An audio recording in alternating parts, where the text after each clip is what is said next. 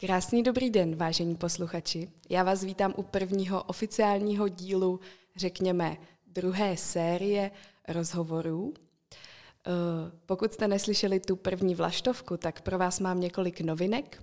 A to jednak to, že rozhovory teď budou vycházet pouze jako audiozáznamy, nebo třeba to, že máme novou znělku.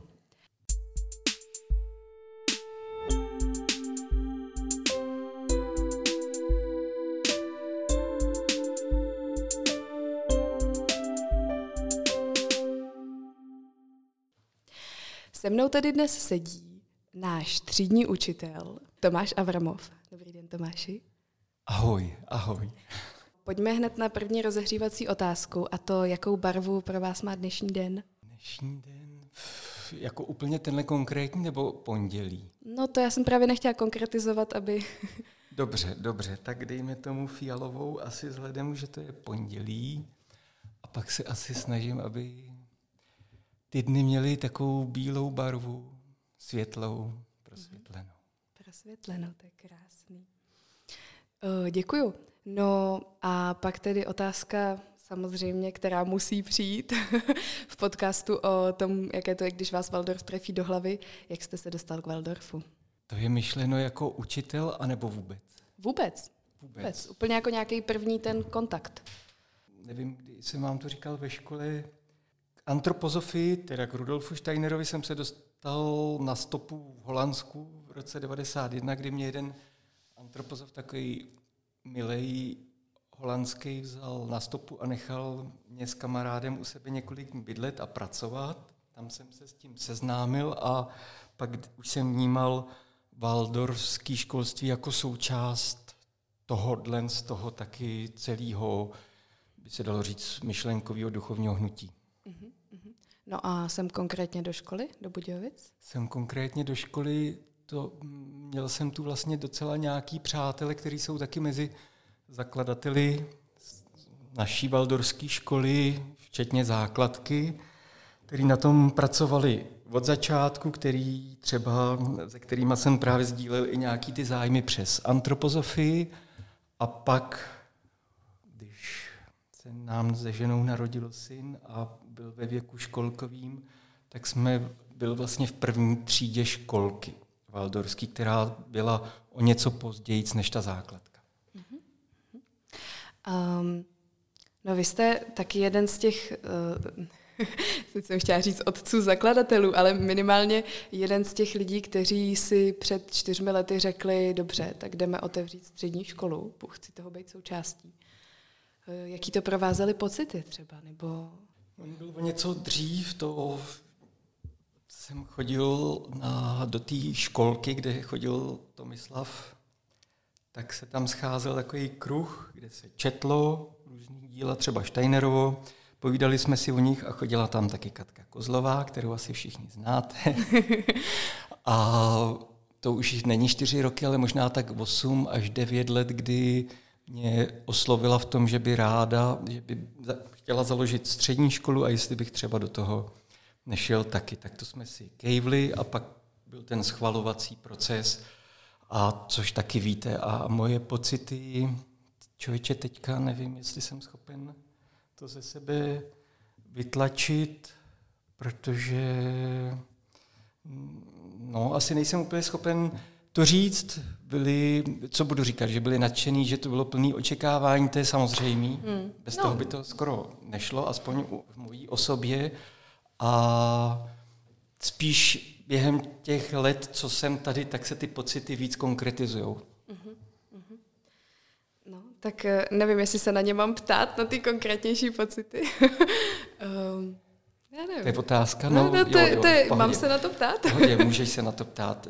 Konkretizují no, tak... se v tom, že si člověk dokáže víc představit, o čem to bylo, protože předtím to nevěděl. Že? Takže teď už to trošku víc vím, o čem to je, takže jestli je pocitem spokojenost, nebo takový něco, takový jako někdy trošku vnitřní blaho, tak, tak, tak bych řekl, že, že se ho mi někdy dostává. Takže to nadšení je tam pořád? Je? Jo, ano.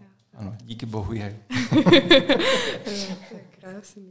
Já bych možná ještě uh, nějaký zhrnutí třeba vašich studií nebo vašeho života obecně, protože se klidně může stát, že si tenhle díl pustí někdo, kdo neví, kdo je Tomáš Avramov. A i přesto, že pokud si vygooglíte jméno Tomáš Avramov, tak se něco dozvíte, tak eh, si myslím, že by to bylo hezký nějak.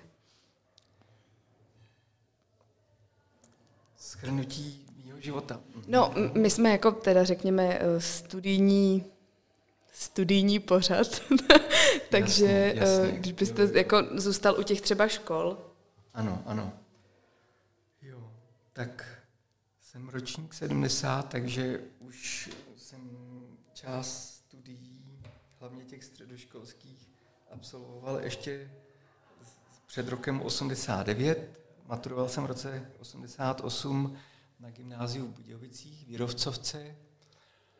A potom jsem šel dělat zřízence na dva roky do nemocnice, poněvadž jsem si tak, nechtěl jsem se úplně vrhnout do vysokého školství i z takového důvodu, že jsem opravdu měl trošku jiný zájmy a byl jsem ne tak uspořádaný na to, abych šel studovat. Během toho dvouletého pracování v nemocnici přišla změna společenská 89.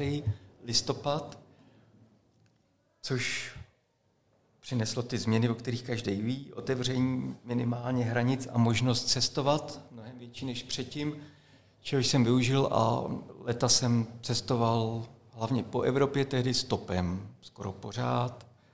Pak jsem různě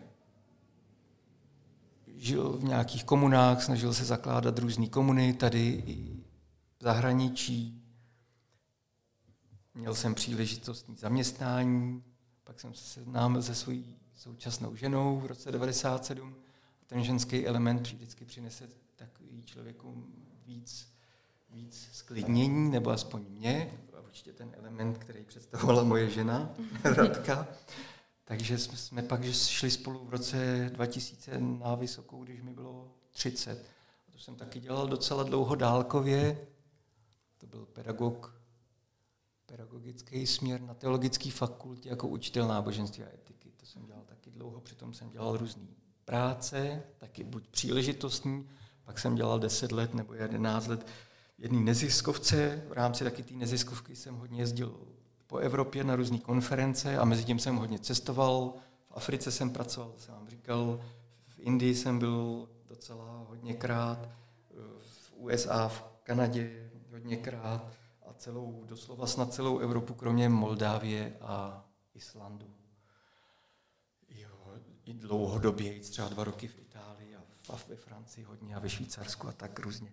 A pak jsem dělal doktorát, který jsem teda ve 40 začal dělat, taky jsem ho dělal 7 let a pak jsem vlastně skončil před jeho eh, úplně vyhotovením, protože jsem tam začal psát hodně takových taky duchovně vědných antropozofických poznatků do té do dizertační práce, což mi bylo řečeno, že by nemuselo úplně projít v rámci vysokoškolského jako schvalování, v rámci té oponentury, a že taky by to asi neměl kdo oponovat. No, tak, že bych to buď to musel opra- upravit, anebo že je to na mě. A tak jsem se rozhodl, že to upravovat nechci, mm-hmm. protože bych moc to upravoval proti svojímu nějakému přesvědčení. Tak to jsem nedodělal a v tu samou dobu se začalo vlastně už jistě mm, došlo ke schválení lica. No a vlastně bych měl asi říct, o čem byla ta dizertační práce, tak byla o svatých různých náboženství a vůbec o fenoménu svatosti. A snaha o vysvětlení tohoto fenoménu a tam, když to chce člověk vysvětlit opravdu smysluplně a dohloubky, tak se dotýká opravdu mnoha nadsmyslových, neviditelných úrovní, který musí všelijak obhájit v takovéhle dizertační práci, což na to, jak se zdá v podmínkách naš, aspoň toho konkrétního vysokého školství, kde jsem to dělal, nejsou úplně takové podmínky, tomu, aby tam tenhle prostor byl, takže jsem radši to pak neudělal. A mě teď ještě teda napadá. Mě teď ještě napadá, mm, myslíte si, že se to zlepší? Jakože bude třeba svět otevřenější, co se myšlenek týče? Na jednu stranu bych řekl, že se to týká hodně i vás, těch generací, i mě, jak s tím budeme pracovat, aby to tak bylo. Na druhou stranu, a teď bych nechtěl znít pesimisticky, ale určitě vidíš, dají se pozorovat fenomény a je vůbec jako sklony ve společnosti k tomu, že spousta věcí sice hodně jsou teď propagovaný, a spousta jiných jsou spíš vytlačovaný mm-hmm. na okraj. A to jsou takové dvě věci, které bych řekl, jdou souvisle vedle sebe a záleží na lidech, co s tím udělají, i na nás.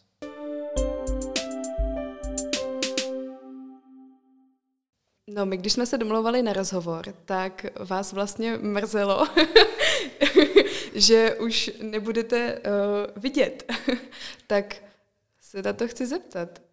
Rád no, se já jsem si trošku koukáte? dělal asi legraci, že jsem marnivej, asi jsem, ale jak, jak jsem je viděl, ty rozhovory, tak najednou mi bylo trošku líto, že přijdu o tu část vizuální.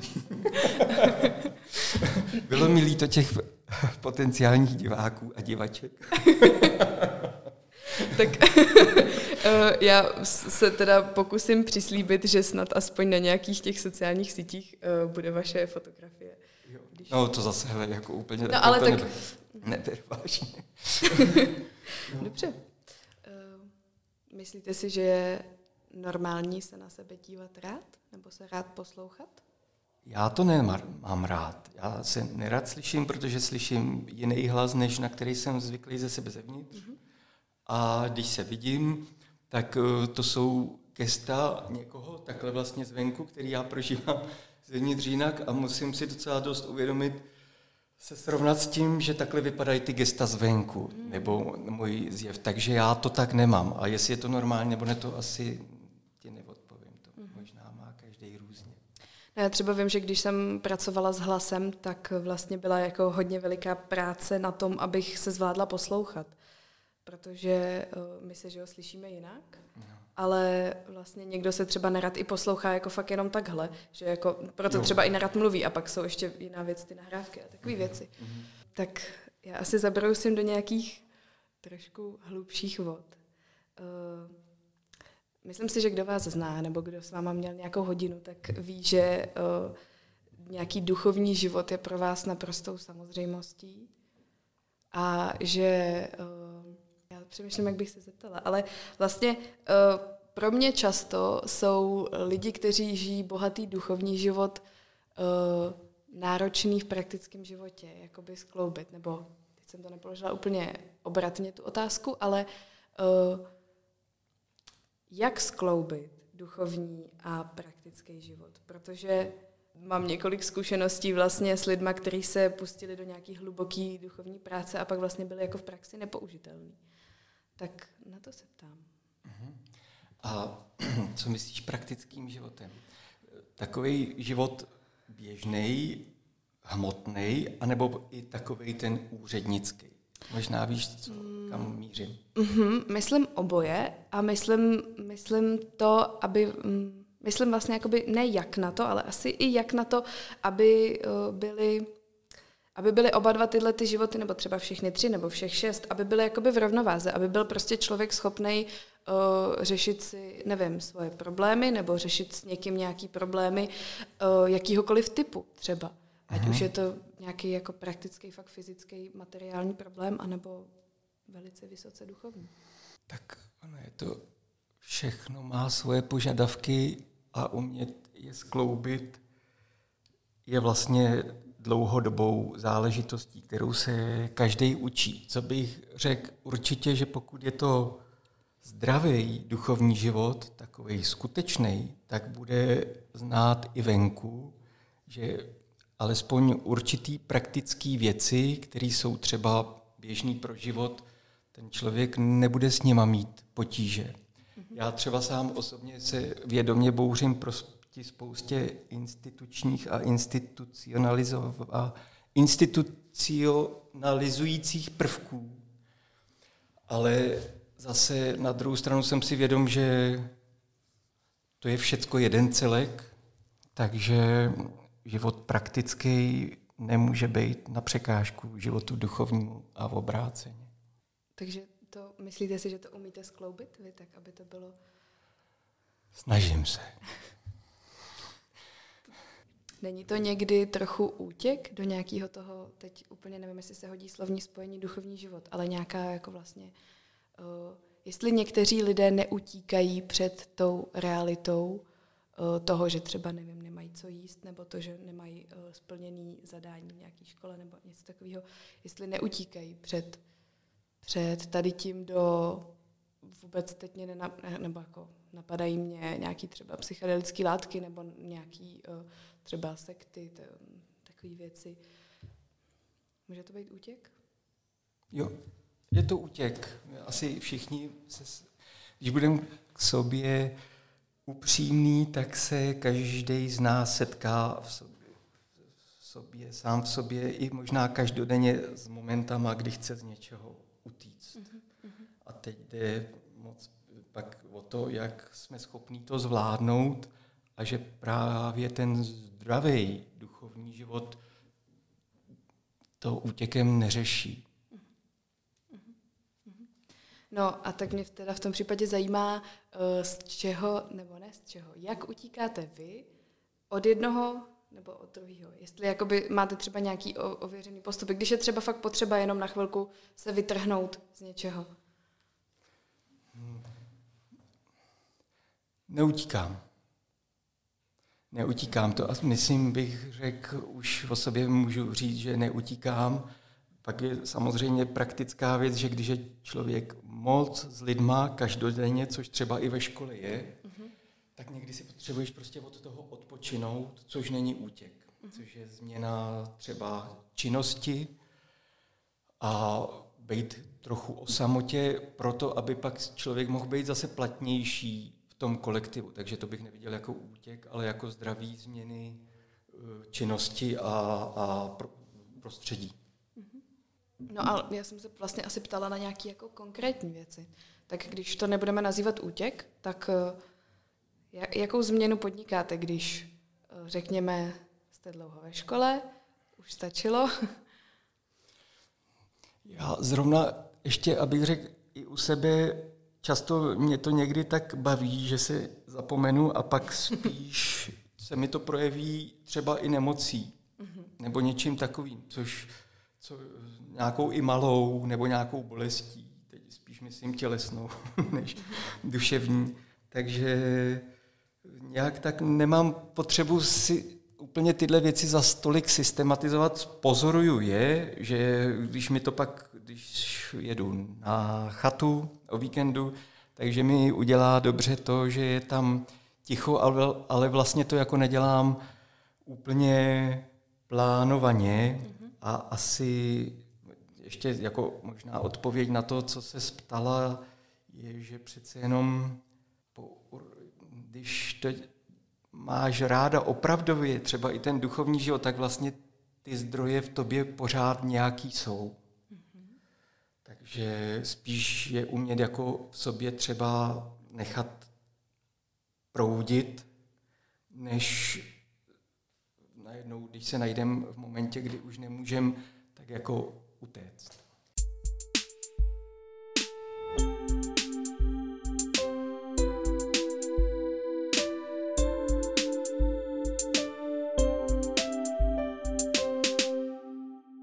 Bavíme se tady pořád o těch uh, útěcích nebo, nebo vystoupení z nějakého toho něčeho, čeho už bylo dost. Uh, jaký si myslíte, že je uh, jako nejničivější pro člověka útěk? Buď teda odkud, z čeho je nejhorší utéct, anebo jakoby za čím. Já, já nevím, já jsem tady řekla nějakou drogu nebo Tyhle, ne, tohle ty nej je vždycky jako náročný říct, Aha. protože tím vlastně něco hodnotíš. Uh-huh.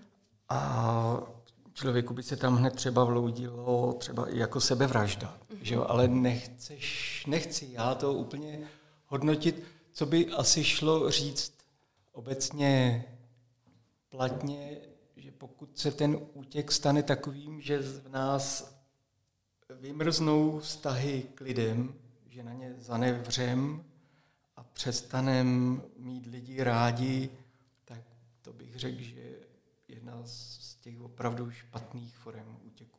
Mm-hmm. Jako škodlivých jak tomu, který ho udělá, tak i z okolí. Já jsem teda zase chtěla trošku slyšet nějaké jako konkrétní věci, ale... Jo, jasně.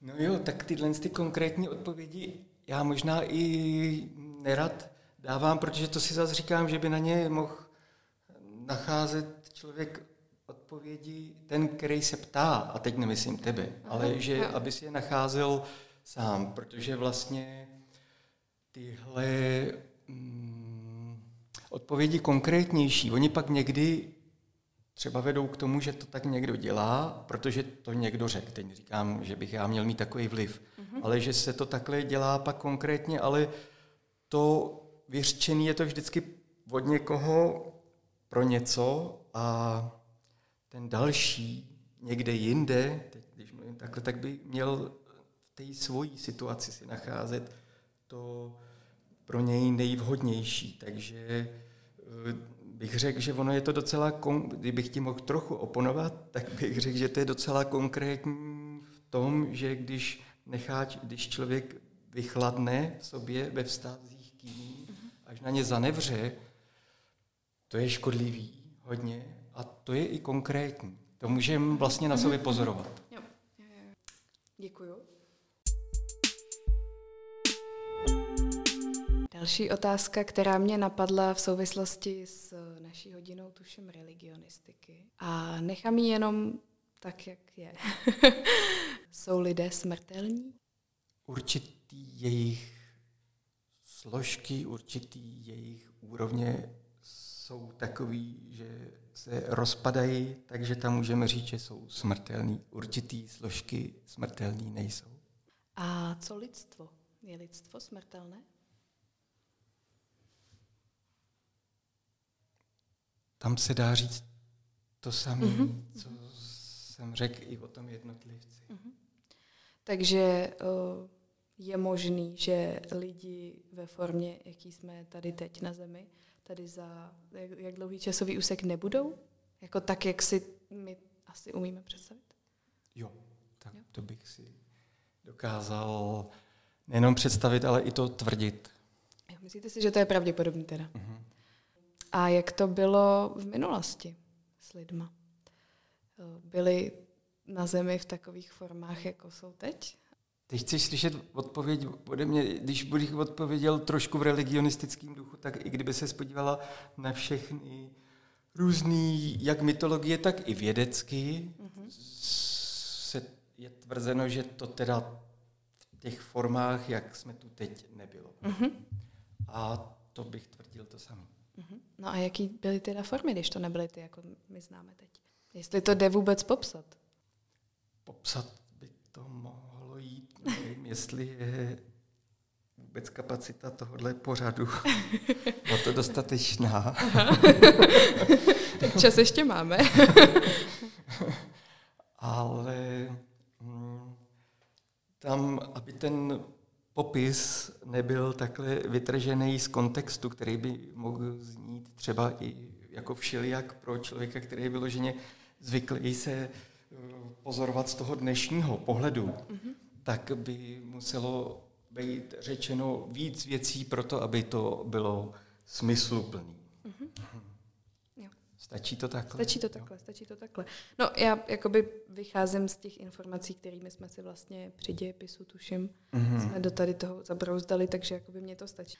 Spíš člověk by měl, by, jako když chce třeba chápat tyhle věci, zkoušet přemýšlet o tom, jaký stavy vědomí má ve snech a jak se třeba je schopen ve snech měnit ten svět, který ve snech vidí a jak, jsou schop, jak se můžou měnit i určitý bytosti.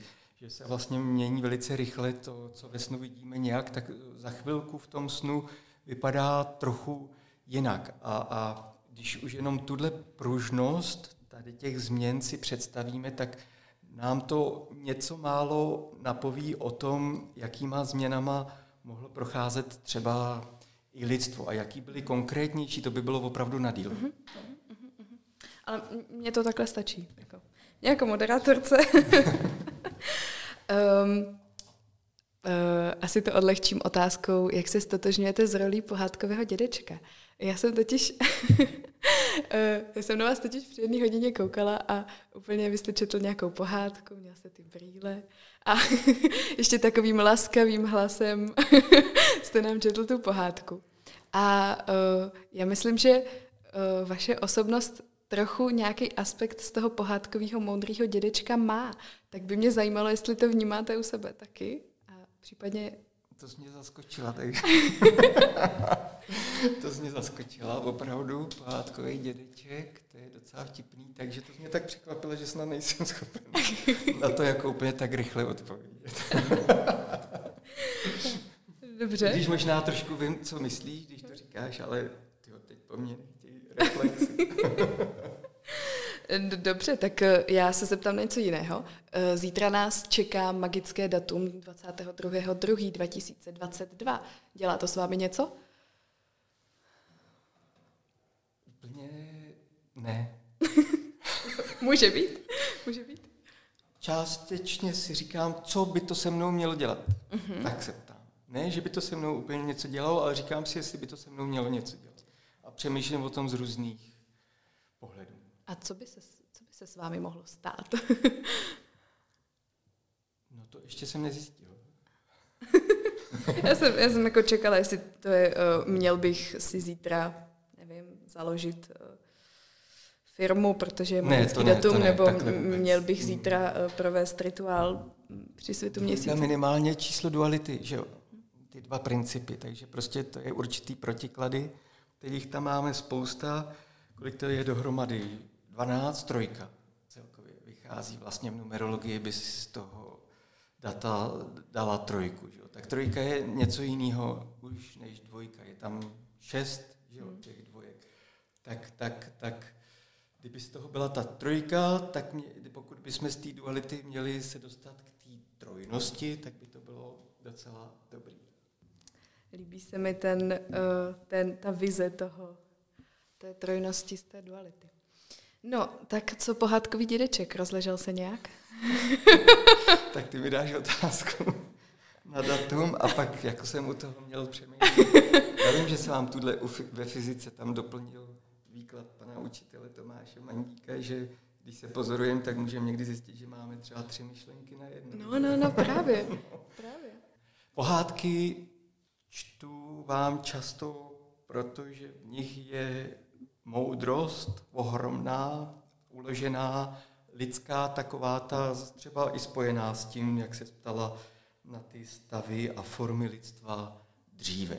A když člověk na ty pohádky nezapomene od toho dětství a oživuje se, oživuje si je a potom se setkává třeba i s různýma pohledama na lidstvo a na historii, než jsou úplně jenom ty takový hodně tvrdě suše vědecký, ta, to oživování těch pohádek mu zachovává určitou pružnost na to, aby si ty věci sám vlastně v sobě mohl vnímat a srovnávat a přemýšlet o nich. Tak to by bylo k pohádkám. Ale uh, já už pohádkového dědečka opustím.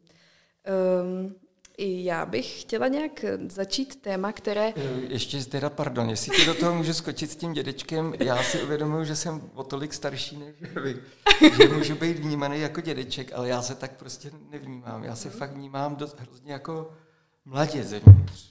Vůbec mě ten věk nějak úplně, kromě toho, že si všímám, že mě občas zabolí asi víc nějaký klouby, nebo to, který úplně dřív ne, tak vlastně se cítím hrozně něčem mladý. Mm-hmm. Takže jako to dědečkovství chápu, že tak můžu být vidět zvenku, ale zevnitř to úplně jako není, mm-hmm. není tak vnímaný. No. Chápu, chápu. A to jste vlastně odpověděl uh, na něco, na co jsem se chtěla zeptat, ale nevěděla jsem, jak to navlíknout. Protože ptát se uh, někoho na to, jestli se cítí starý nebo ne, je takový jako ošemetný. No, ale jestli chceš ještě doplnit? Ne, ne, ne, ne. ne. ne. Už takhle můžeme to opustit klidně takhle. Dobře, dobře no, um, já jsem uh, si jsem zapsala pojem spirituální ego a uh, asi bych ho dovysvětlila, protože si pod tím můžu představovat něco jiného, než to je, nebo než si pod tím představí třeba posluchač. Uh, je to jev, se kterým se setkávám mm, docela často, protože se pohybuju uh, v kruzích lidí, kteří svoji spiritualitu nějak rozvíjejí. A je to vlastně ten stav, kdy dotyčný má pocit, že tím, že jako má nějaký duchovní život, tak je vlastně něco víc. Jestli to třeba jste měl někdy vy, že jste najednou zjistil, oh, a jo, no já jsem vlastně, ty jo, tady si myslím, že jsem něco víc, protože, oh, nevím.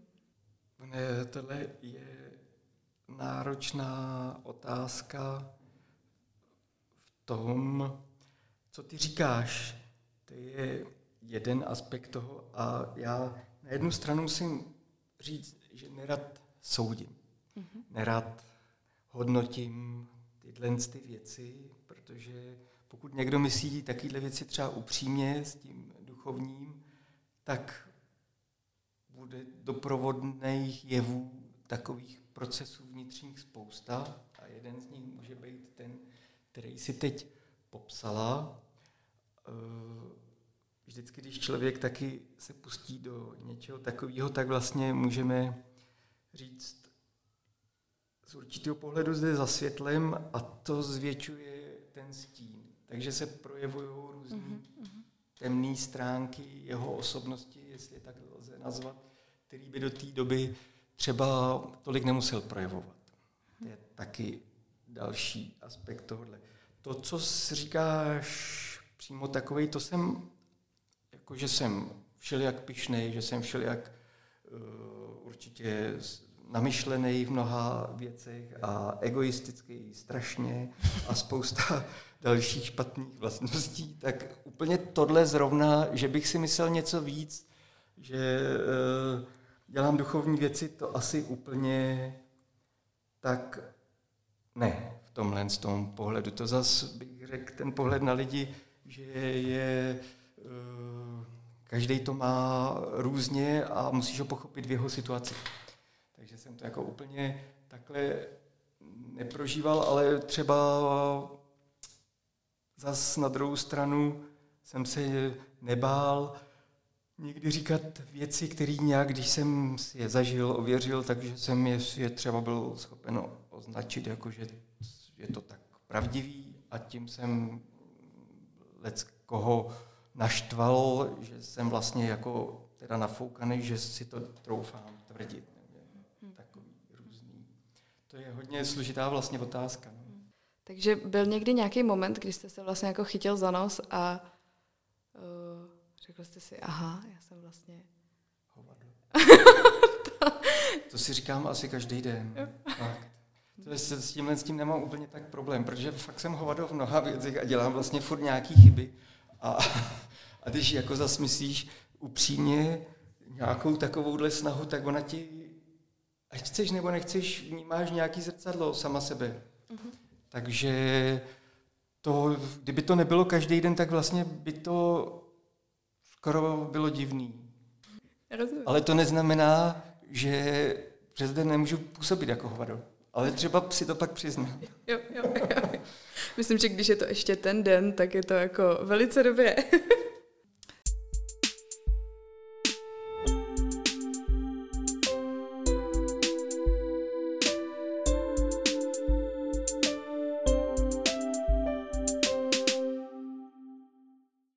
Se dneska ve třídě bavili, jestli je rozdíl mezi pravdou a upřímností. Tak když proto máme jiný slovo, tak asi jo. Upřímnost je teda to, že je člověk pravdivý v tom, že říká, co má v sobě, že, jak to cítí. Pravda, takže popisuje pravdu vnitřní. Uh-huh. A pravda, myslím, že jsem vám to říkal, je, teď nevím, jestli to říkal Akvinský nebo Aristoteles, což je jedno, pravda je sdělení, který odpovídá skutečnosti. Uh-huh. že upřímnost by byla součástí pravdy. Uh-huh. Že by se dalo říct, že je upřímnost subjektivní a pravda objektivní? Já moc nemám rád dělení na subjektivní jo. a objektivní, dobře, dobře, protože dobře. vlastně i to, co ten člověk zažívá v sobě, my řekneme, že to je subjektivní, ale ono to je v něčem objektivní, protože je to jeho realita. V minulých rozhovorech jsem se vždycky ptala, co o vás vaši studenti neví, ale mohli by vědět. Tak se na to ptám i vás. Zrovna jsem vám toho řekl dost. jako nám, jako ročníku? No. No, to je pravda, ale tak, taky neučíte jenom nás? Nevím. Já jsem si přiznávám, že když jsem tuhle otázku od tebe zaslech, tak jsem si tehdy, když jsem se koukal na minulý rozhovory, říkal, co bych tak řekl. A teď jsem tím tak zaskočený, protože jsem úplně zapomněl, že nevím, co bych odpověděl. Je toho určitě spoustu, co byste, co nevíte a co byste ještě mohli vědět. Třeba oblíbená příchuť zmrzliny. Aha, citronová. Rumbal měl oblíbenou citronovou. No, jo. Mám rád citronovou zmrzlinu a, a tohle, tohle to by asi bych mohl toho říct. Na sebe dost. Jinak bych asi, ještě teda, jestli to můžu shrnout, určitě by byly věci, které bych řekl vám ve třídě, ale jenom vám ve třídě. Jo. Tak, takže si můžu myslet, že jsme trochu speciální tím, že jsme vaše třída? Ne, ale že by to bylo naživo jo, vám, jo, jako jo, třeba jo. tím úplně, ale může, ne, to si nemyslím. ale když už bych to chtěl říct vám, tak bych to řekl jenom vám. Dobře, tak já jsem teď trochu zklamaná a Ale rozumím, jak to myslíte. Rozumím.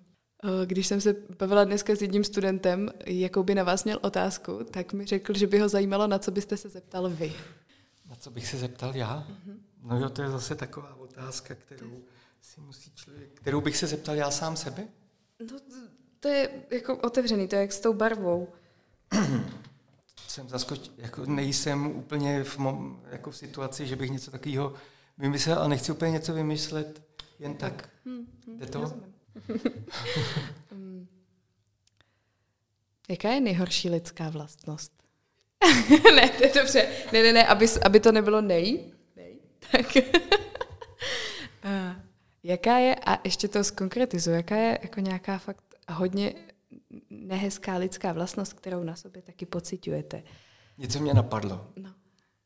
Odpovědět na to, co se trošku ptala předtím. Aha. Že každá vlastnost je špatná hodně, jde využít tak, aby se stala dobrou. A Aha. blbá vlastnost je ta, že to nevyužije. Uh-huh. To bych, uh-huh. když uh-huh. už takhle řekl. A z těch, co se ptala u mě, abych byl konkrétní, tak jsem určitě takový jeden z nejlínějších lidí na světě možná. Když... Ale učím se to využít. no já myslím, že jsme mm, vyplýtvali, vyplýtvali minimálně mé otázky. Tak eh, ještě, jestli je něco, co byste chtěl třeba posluchačům zkázat, sdělit. To keď se, když budou chtít, tak můžou přijít k nám na liceum, si povídat s váma, se mnou.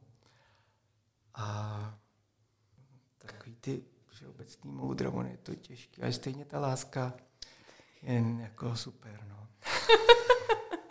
A snaha o ní bych ji jako nikdy nezahodil. Hmm. Hmm.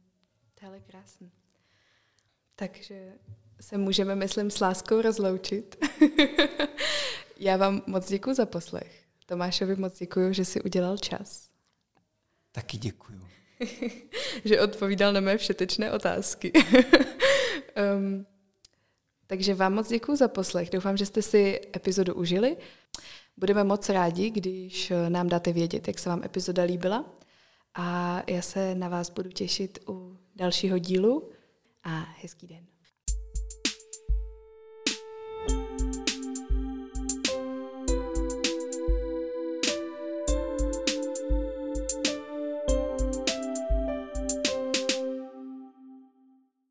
Rozhovory. Hovory o tom, jaké to je, když se vám Waldorf dostane pod kůži, trefí vás do hlavy, nebo se vám jen tak připlete do cesty.